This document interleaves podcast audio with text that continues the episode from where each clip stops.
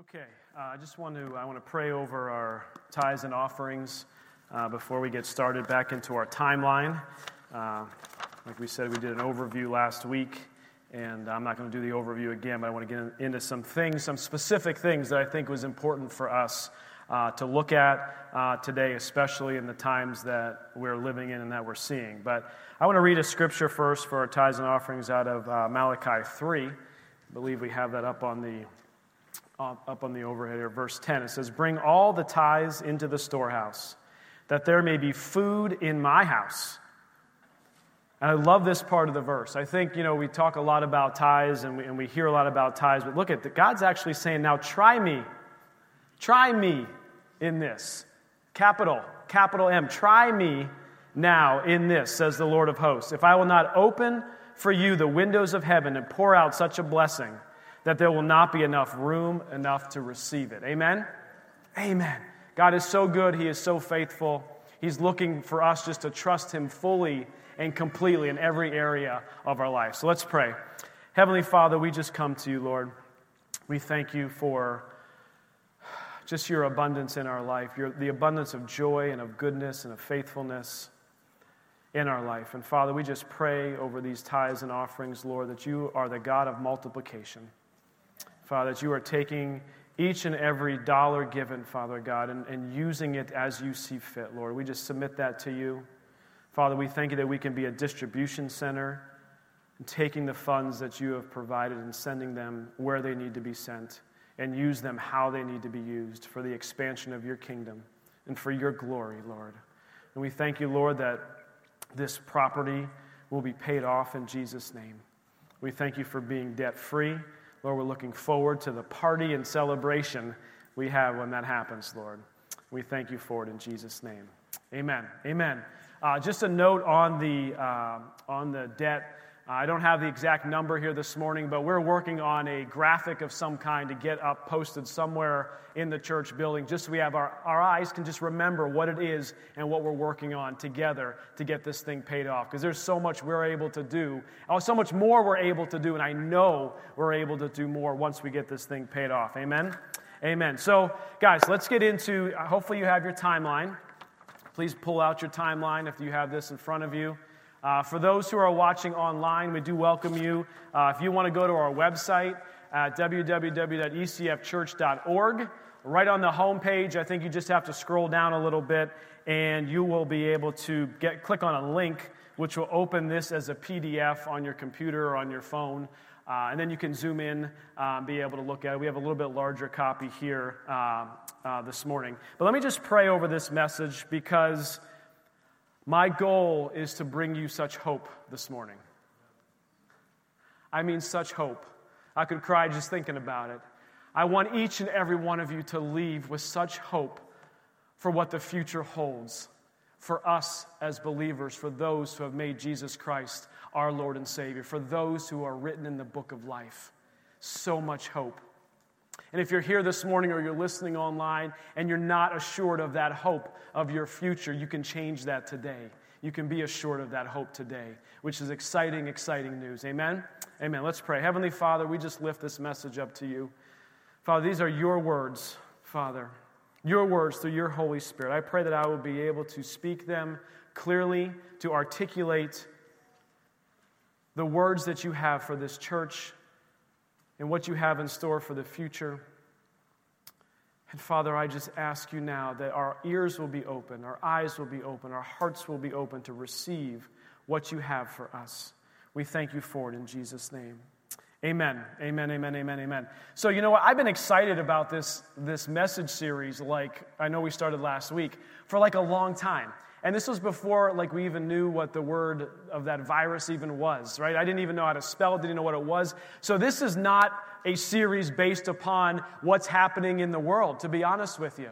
Like, this is not a series driven by what's happening, although it helps to explain what's actually happening. So, God had ordained this message series for us for a long period of time, even before all this stuff started to happen. And the scripture verse out of Hosea 4 6, it says, My people are destroyed for a lack of knowledge. They're destroyed for a lack of knowledge. And I gave the example last week of me doing home improvement projects. And the example last week that I used is when my expectation is at a certain level and reality ends up not being at that same level, I end up getting frustrated. How many of you are in that boat? Come on now, right? When expectations do not equal reality, we get frustrated. And what happens is when I'm doing these projects is, of course, you know, you got to go to Lowe's uh, like a hundred different times in order to get the project done. The expectation was once. You're just like, Pastor Jason, why would you expect to only go once? But the other thing, what ends up happening is I use what I call brute force. Amen? Who got an amen? I use brute force to fix any problem that's not going correctly during my project in the house. Okay? And so this is where you would say, well, why don't you go and get the right tool? Ah. Why not use the hammer? It can put the screw in just as well, right? Right? Why, when something seems like it doesn't fit, why take the time to remove it and go back to the saw and just take a little bit off when you can shove it into place? And then I don't even have to nail it or put a screw in it because it's permanently in there and you can never remove it again.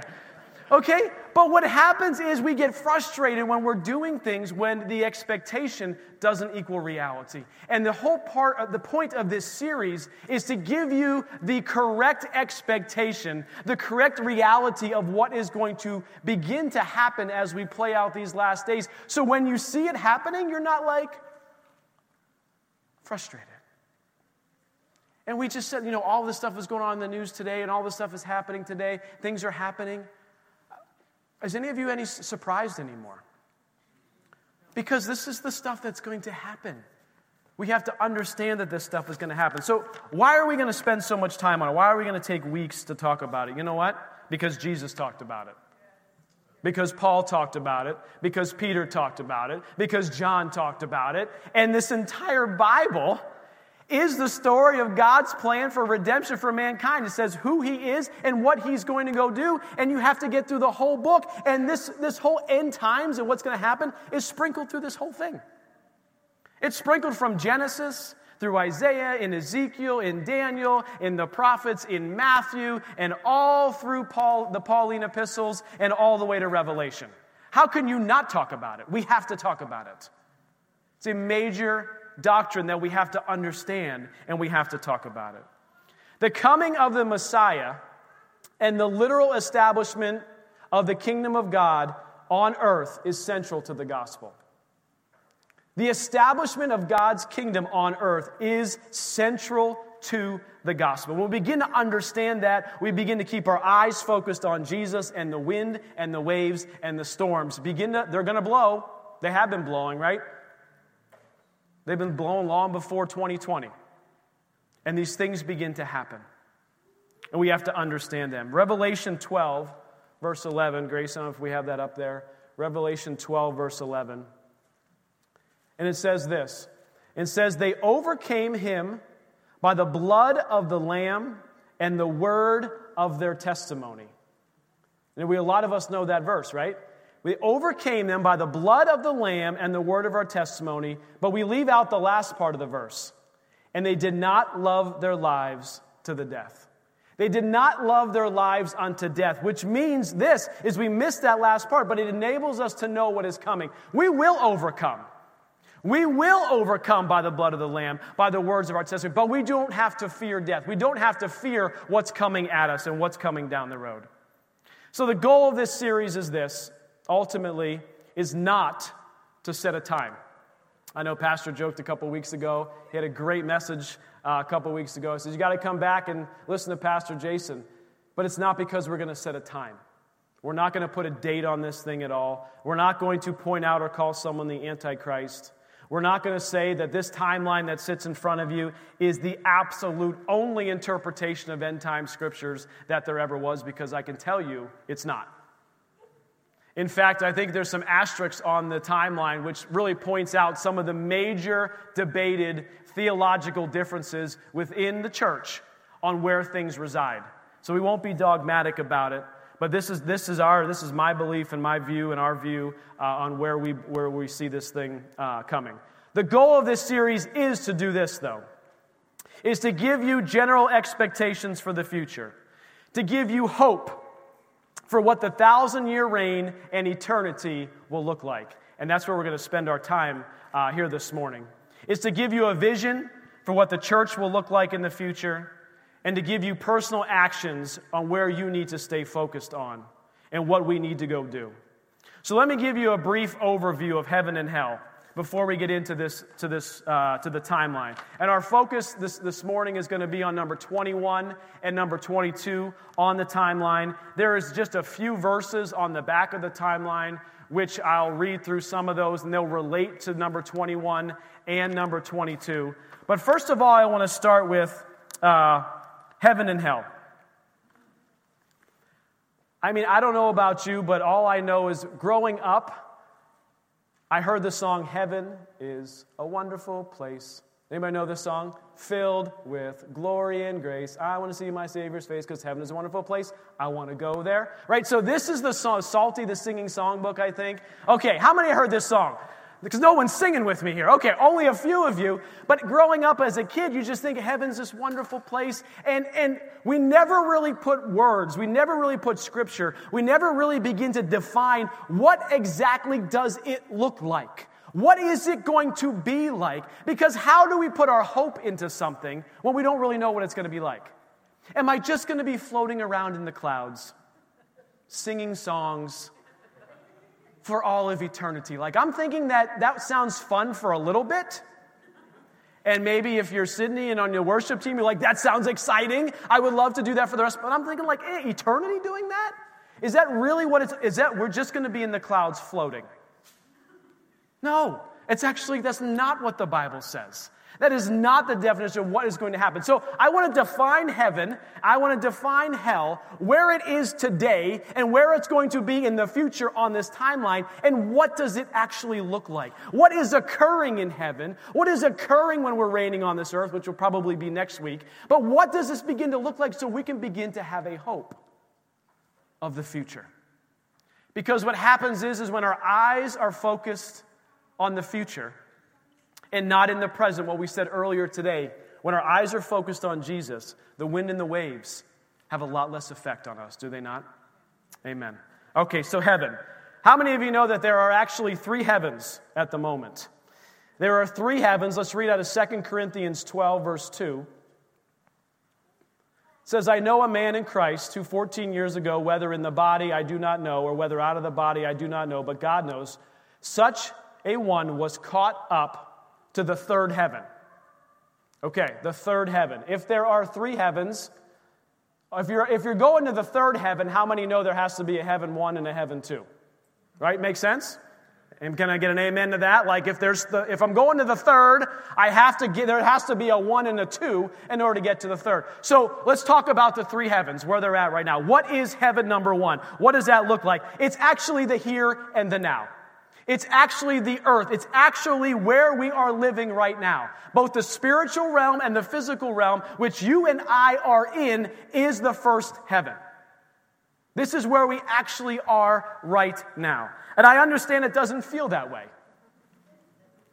Can I get an amen to that one? This is heaven? Are you kidding me? Like, I don't want anything to do with the other heavens if this is the first. No, no, no, no, no, no. Listen. When God created the earth and He created in its perfection and He created the Garden of Eden, He was creating heaven on earth. He was creating a heaven and man's fall, man's sin that allowed sin and the enemy to come into this world, begin to take reign, is why this heaven that we currently reside in today looks and acts and is the way that it is. Does that make sense?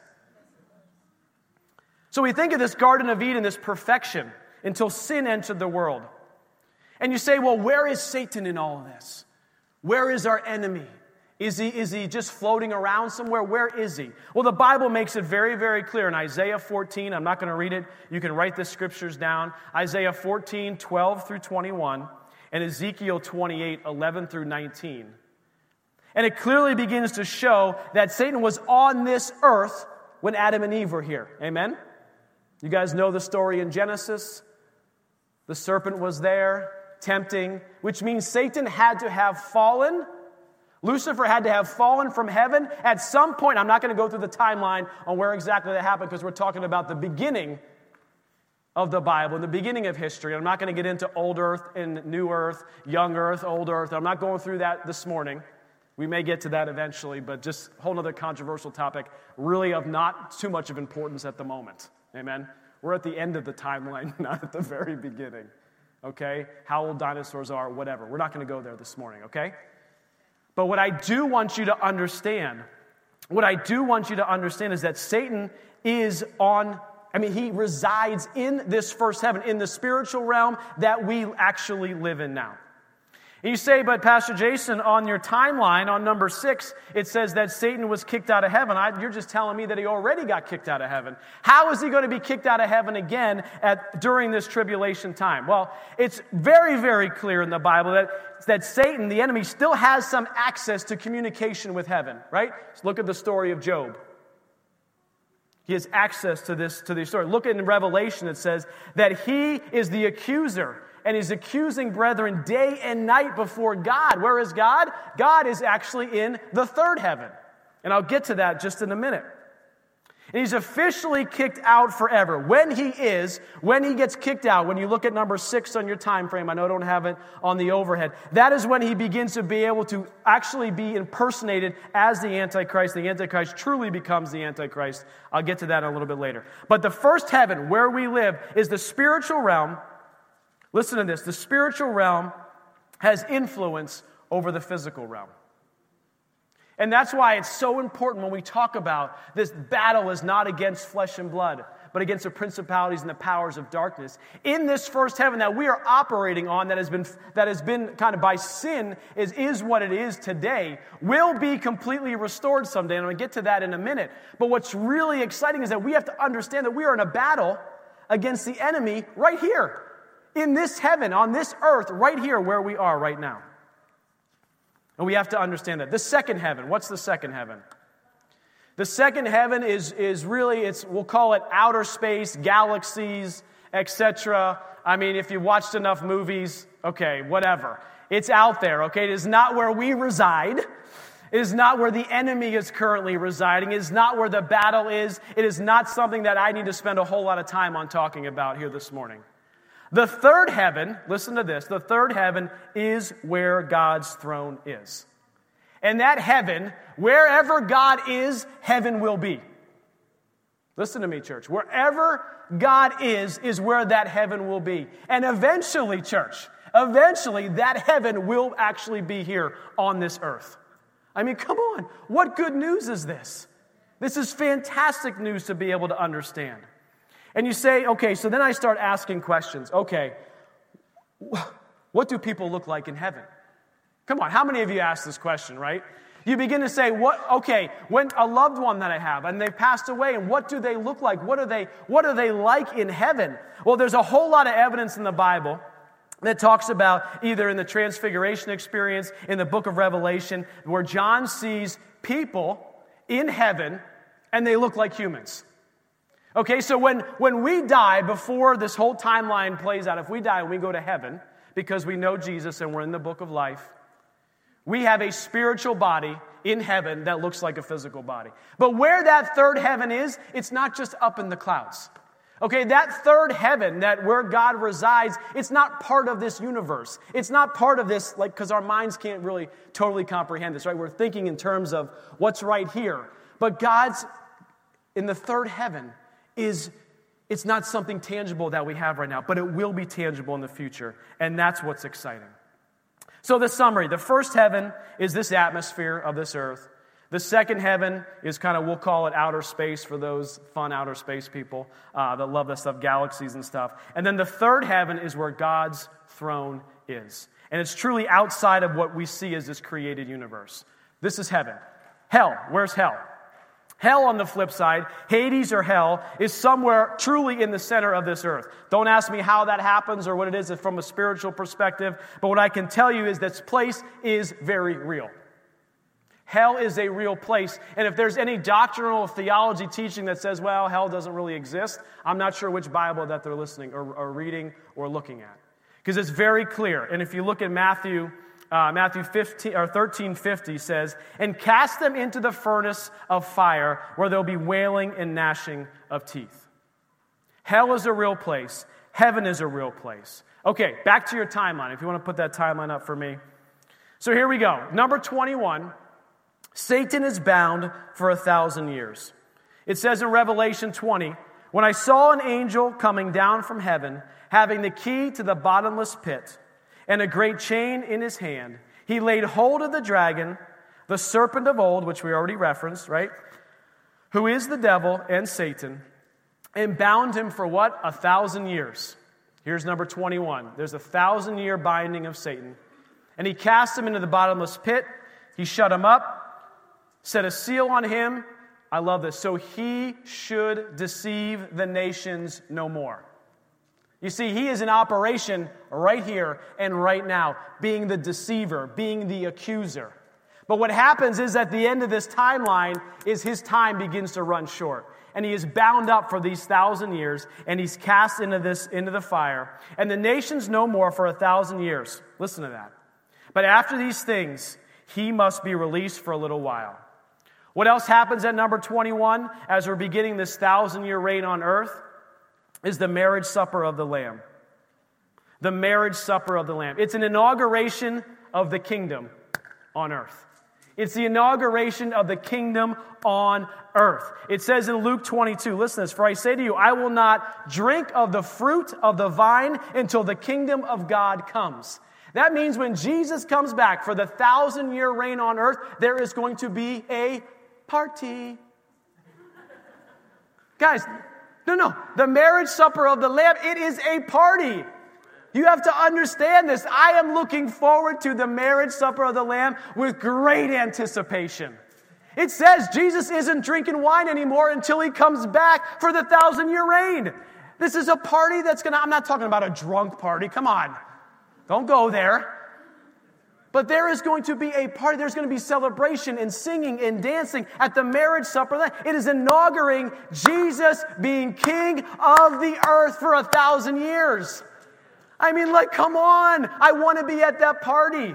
How many of you want to be at the party? Well, if you know Jesus, you're going to be at the party. So we need to get excited about the party that's coming. Amen? I mean, I tell you what, church, I've been studying this stuff and know, we had a, a, tough week and a difficult week and getting the kids back to school and stuff like that and what we were doing. But I was able, I mean, honestly, I mean, Liz could attest to this. I was able to walk through a lot of these things with much more joy and much more gladness eh, eh, gladness. And I think you even looked at me like, man, I love you like a lot this week, right? because normally the stress that it has, like, oh, grumpy Jason again, right? No, I like wasn't really grumpy this week. Why? Honestly, I believe because I'm studying what is going to happen in the future. And I'm looking at the marriage supper of the Lamb. I'm looking at what heaven's going to be like. I'm looking at eternity. I'm going to say, you know what? I can get through today because I know what tomorrow's going to bring. I can get through this stuff today because I know what tomorrow is going to bring. And I have an excitement around that. It's like, whatever, Corona, whatever, all this stuff. And we have to battle against it. I get it. The marriage supper of the Lamb, it's going to be awesome. Then the rest of the timeline talks about there's going to be, uh, as we get to, uh, uh, there's going to be a cleanup here for these thousand years. We're going to do some cleanup. We're going to get a new temple built. This is not the temple that you see in Revelation 21. I'm going to talk about that in a minute. And then that's actually the temple you can see in Ezekiel 40 uh, through 48. And we're going to enjoy the amazing reality of ruling and reigning with Jesus for a thousand years on earth. And that's going to be exciting. And I'm going to actually spend a lot of time about on that next week. But here's where I want to focus on today. The end of the thousand years. Remember I told you I promised you I'd start at the end and work my way backwards? I had to tell you the thousand years. We're going to get to number 22. Number 22 on your timeline says Satan is released. That's in Revelation 20, verse 7 and 8. He fails, church. He fails in his last stitch attempt to try to defeat Jesus. He fails. Church, he fails. Come on, church, he fails. He's done, it's over with. And then he's tossed into the lake of the fire forever. No more messing around. No more deception. No more accusation. No more pain. No more sickness. No more trouble. No more anything that comes from Him. Because He's done. It's over. This is a time to celebrate. Then the white throne judgment occurs. That's where every person will be evaluated. They'll look at the book of life. You can read that in Revelation 20, verses 11 through 15. And if you look at 14, it says, Then death, Revelation 20, verse 14, then death and Hades were cast into the lake of fire. This is the second death. And anyone not found written in the book of life was cast into the lake of fire. Man, this is, this is the most important stuff. This is the most important stuff. Then the Bible says that death is actually thrown also into the lake of fire. Jesus hands his kingdom over to the Father. And then God creates a new heaven and a new earth. Revelation 21. I don't have the, all those scriptures up there, but turn with me there if you have your Bibles in front of you. Revelation 21. God creates a new heaven and a new earth. Let me say it again God creates a new heaven and a new earth. This third heaven where he is today begins to correspond with the new heaven and the new earth, and they merge in this glorious and beautiful thing that he has intended from the very beginning. That we begin to go back to the days of the Garden of Eden, and things are perfect, and there's no more sin, and no more sickness, and no more pain, and we get to just be forever in eternity just with him in his presence. Come on. Come on, church. He creates a new heaven and a new earth. Revelation 21. Now, I saw a new heaven and a new earth. For the first heaven and the first earth had passed away. The ones we're dealing with now, they pass away. Also, there was no more sea. Then I, John, saw the holy city, New Jerusalem, coming down out of heaven from God, prepared as a bride adorned for a husband. And I heard a loud voice from heaven saying, Behold, the tabernacle of God is with men. Now it becomes, it is with us now, and he will dwell with them.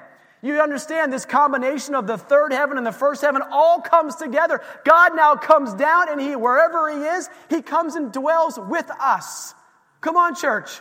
He ends up dwelling with us for all of eternity. It's just like, are you serious? Yes, I am. It says it here in the Bible. He will dwell with them, and they shall be his people. God himself will be with them and be their God. Verse 4. And God, look at this, will wipe away every tear from their eye. There'll be no more death, no more sorrow, no more crying. There shall be no more pain, for those former things have passed away.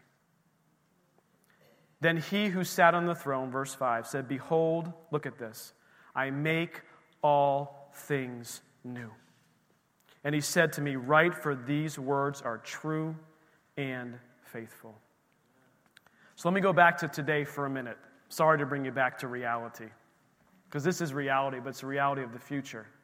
I saw a meme Again, I don't get on social media much, but I got on for a second and I saw a meme, and I don't have it up here. I probably should have put it up there.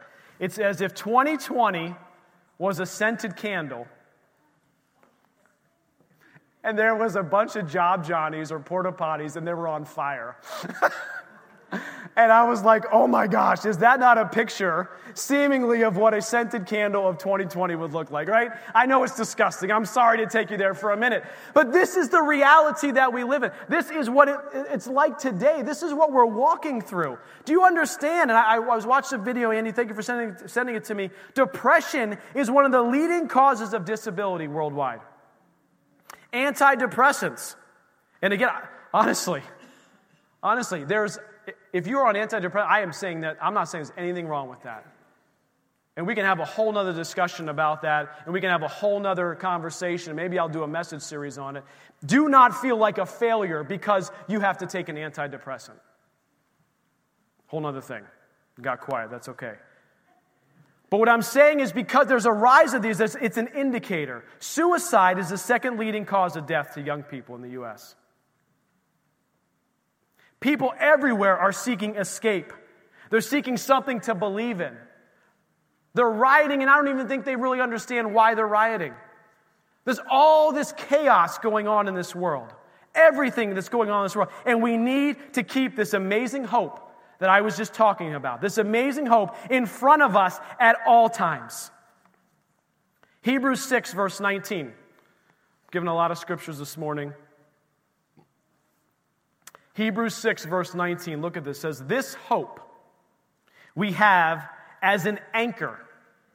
The hope of this future that we have with God is an anchor. Do you know what an anchor does? Right? It keeps you from being tossed around and going anywhere else, but it keeps you stable and it keeps you steadfast and it keeps you right where you need to be. An anchor for the soul, both sure and steadfast, which enters the presence behind the veil. What does it mean, the presence behind the veil? What that means is the most holy place in which the very presence of God dwells. The hope, that hope can be our anchor in the most difficult and crazy times. 2020, crazy, crazy, crazy. I mean, who started, who started this year thinking this is what was going to be? Not to mention 20 means war in the Bible, and if you do 2020, it means a lot of war. But let's not talk about biblical prophecy on, on numbers at the moment, okay? So let's look at Matthew 19, verse 28 and 29. And Jesus said to them, Assuredly I say to you, that in the regeneration where the Son of Man sits on the throne of his glory, thank you, Jesus, you who have followed me will also sit on the 12 thrones, judging the 12 tribes of Israel. And everyone, everyone, everyone who has left houses, brothers, sisters, fathers, mothers, wife, children, or lands for my name's sake shall what? Shall receive a hundredfold and eternal life. Church, nothing is lost. You have to understand this. John Eldredge has a great message, and I haven't read the book yet, but what his, the whole point about this thing is nothing is lost. Look at the scripture.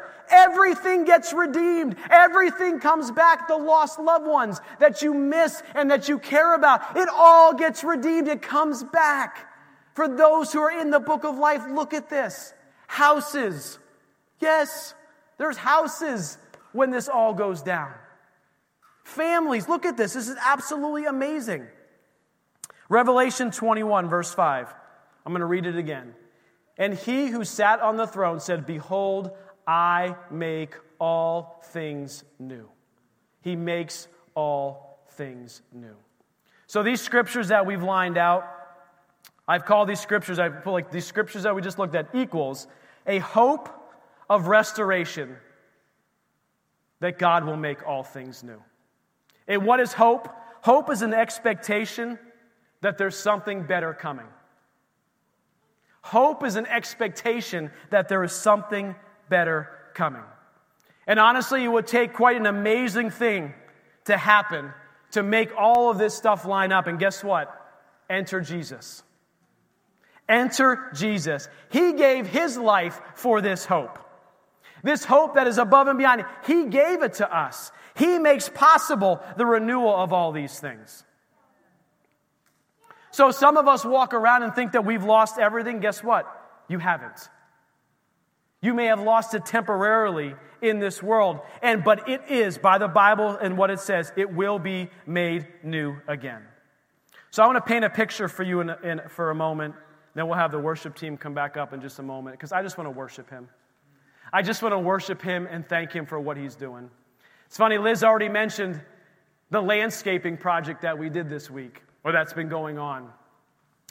And I see this landscaping project that we did at our house from a little bit different perspective, although it's really the same.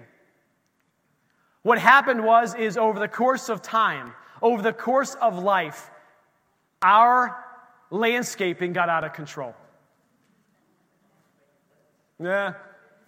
Right? It got out of control. Because I didn't have the time, the energy, the effort to daily go out there and pick a weed here and there and to stop this one plant from spreading like crazy. Like, why some of these plants, they just spread everywhere and I can't keep up with it. And what happened is, is he came and he tore all of that stuff off. And so much is like the end times when all this stuff begins to happen. It all gets ripped away, it all gets torn away, and God comes back and makes all things new. And when I walk out and I see this landscaping, and it is right now, it is perfect. It is perfect. And to think about it, that when God comes to this earth, when heaven is established on this earth, it is perfect.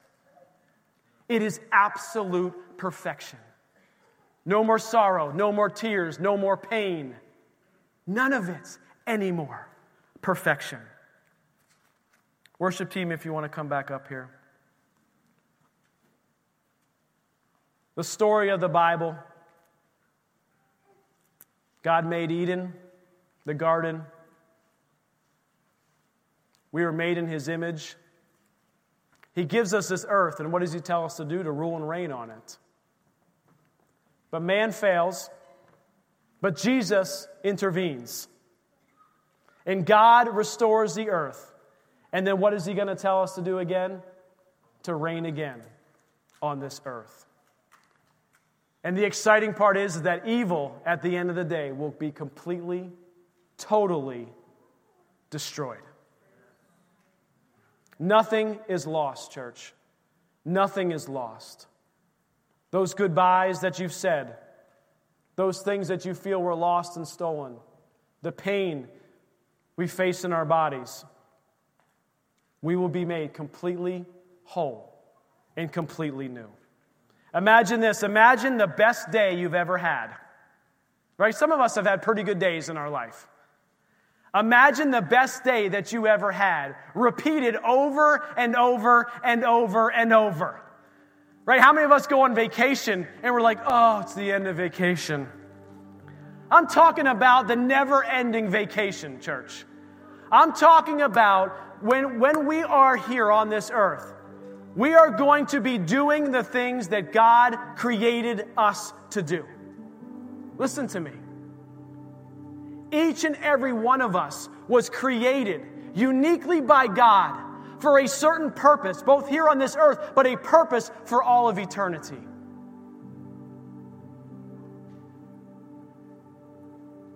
You say, well, what does that mean, Pastor Jason? I thought we were all just singing in the clouds. No. No. Will there be worship? Absolutely. Will there be creativity? Absolutely. I truly believe the Bible makes it clear those who are able to draw will draw. Those who are able to write will write. Those who are able to build will build. Those who are able to create will create. Those who are able to dance will dance. You think, well, how is that possible? Because you will be made perfect as God intended you from the very beginning. And you will be able to do the things you will be able to do the things that God has always created you to do. And we live in a fallen world, and some of us get an amazing privilege to do the things that God has created us to do. And unfortunately, many of us don't always get that opportunity on this short time frame on earth. But I can tell you, there is joy and there is hope, knowing that God, as He created you, will be completely fulfilled in eternity. I'm telling you, if you love to cook, you're going to be able to cook. If you love to plant gardens, you're going to be able to plant gardens. If you love to play sports, yes, I will be playing sports. We are going to do what God has ultimately created us to do. And we have to see the future as God sees it, to see what God has in store for us. And if we can keep our eyes, church, if you can keep our eyes on the end of the timeline, if you can keep yourself focused on this end and know that the joy of the Lord is your strength, and know that eternity is going to come and you are going to be ruling and reigning with Him. And you're going to be able to do the things you've always wanted to go do. And you'll be able to have the never ending vacation with Him in His presence. You got to be like, Amen, sign me up. Let's do this. And then each day, as He tarries, as we wait, if we can just remember the glimpse of what will be. I truly believe, as it did for me this week, as it did for me this week, you can have joy in the circumstances that are surrounding your life right now. So stand with me. We're going to worship. We're going to do this one song that we've done already. But, church, this is this is the good news. This is the good news, church. This is all part of the gospel message. This is the good news. And if you're here this morning or you're watching online, you say, ah, I don't know if my name is in that book of life. I don't know if my name is there when Jesus opens it to see. Will I be able to experience this for eternity? Then, after church is over, we'll have some prayer teams up here. I want you to come up and talk with us. But right now, for those that do know, can we just worship Him? Can we just worship Him for a minute? Can we just celebrate everything that He did, all that He paid for, and keep our eyes focused on the future? Amen? Amen. Let's worship.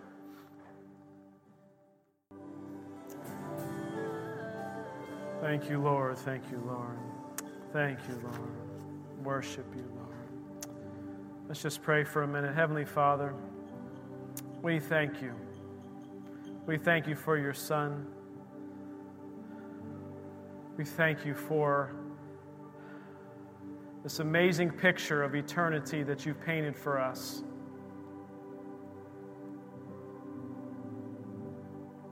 And that you've given us the ability to put our hope in that, in you in your presence forever.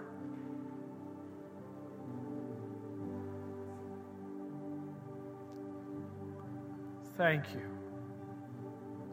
We look forward to that peace, that joy that only can come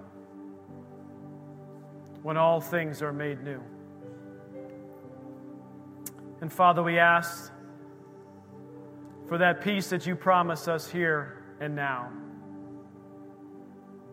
the peace that passes all understanding. And that each and every one of us will have a fresh revelation of that peace, even in turbulent times. And Father, I ask that we focus our minds and our hearts on you and that the joy of the Lord will be our strength. The joy of the Lord will be our strength. We thank you for it in Jesus' name. Amen.